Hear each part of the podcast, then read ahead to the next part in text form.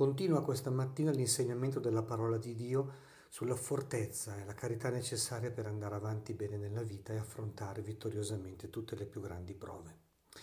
L'episodio della liberazione dell'indemoniato di Gerasa è molto significativo, perché lì si vede che un uomo tormentato dal demonio viene liberato dalla potenza di Gesù, che gli dice esci, spirito impuro, da quest'uomo. D'altra parte, proprio Gesù viene cacciato via, non viene riconosciuto e viene mandato via come persona scomoda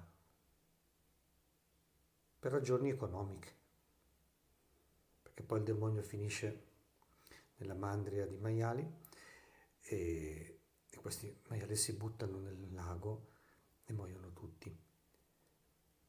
Allora viene da chiedersi, ma eh, Signore come ti comporti? Come fai? Ci chiedi di affidarci a te, di confidare in te, di avere te come nostro rifugio.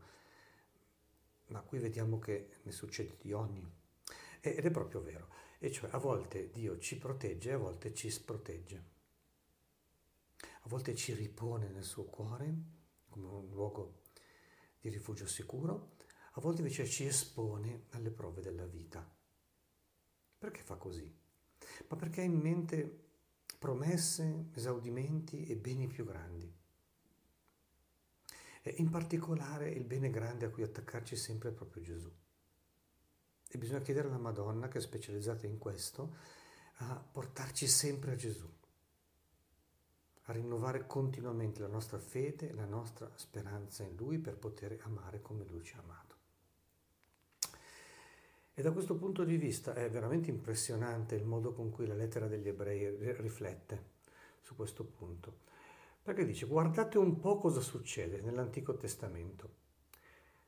Bene, mm, per fede, gente come Gedeone, Barak, Sansone, Jefte, Davide, Samuele, pezzi grossi. Eh?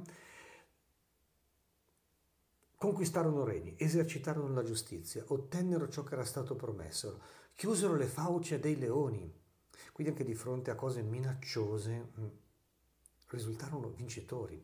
Spensero la violenza del fuoco, sfuggirono alla lama della spada, trassero vigore dalla loro debolezza e divennero forti in guerra, respingendo invasori e stranieri. Sembra proprio di sentire anche le parole di Gesù quando eh, nell'episodio dell'ascensione fanno promesse ai suoi discepoli verranno addirittura veleni e non rimarranno avvelenati. Ecco, a volte succede proprio così, che si, si diventa forti, meno vulnerabili, invulnerabili. Però, attenzione, altri poi furono torturati non accettando la liberazione loro offerta. Ecco, pur di non far compromesse sulla loro fede, guarda un po', furono torturati. E qui c'è già uno spunto di soluzione per ottenere una migliore risurrezione. Ecco, per non aspettarsi risurrezioni mondane che poi sono sottoposte alla morte, ma per una risurrezione migliore. Notate che siamo ancora nell'Antico Testamento, non esiste ancora qualcosa come la risurrezione, se non un desiderio di essa, una promessa di essa una promessa molto misteriosa, che quando Gesù poi l'annuncia o quando poi San Paolo l'annuncia ai greci risulterà poco credibile.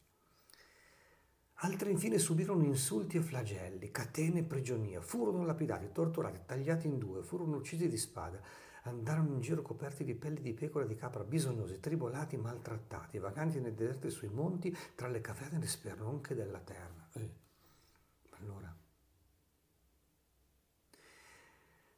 Bene, tutti costoro, ecco il messaggio di oggi bellissimo, pur essendo stati approvati a causa della loro fede, quindi dei veri credenti, che hanno visto la salvezza di Dio o hanno affrontato le prove in nome di Dio, quindi approvati a causa della loro fede, dei giusti, non ottennero ciò che era stato loro promesso. Quindi entrambe le categorie, quelli protetti e quelli sprotetti, non ottennero ciò che era stato loro promesso.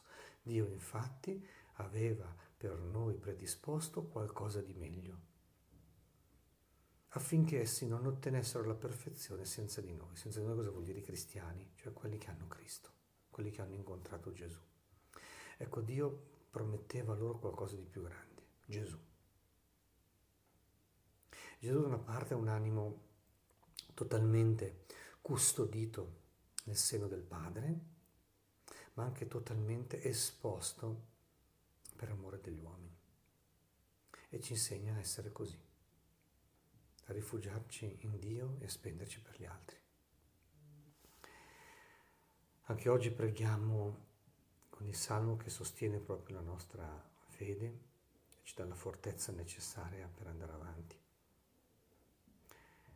per non rifugiarci intimisticamente nelle cose di Dio e per non temere eh, le prove, le minacce di questo mondo. Quanto è grande la tua bontà, Signore, dice il Salmo 30, la riservi per coloro che ti temono. E per costoro così. Tu li nascondi al riparo del tuo volto, lontano dagli intrighi degli uomini.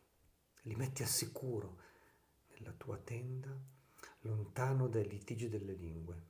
Qui si vede la preoccupazione di non rimanere frastornati dal mondo, ecco, lontani dagli intrighi degli uomini, lontano dai litigi delle lingue, le mille interpretazioni che, che, che confondono la mente e il cuore e ci spingono verso sentieri tortuosi. Allora questo è anche un po' il riparo, eh?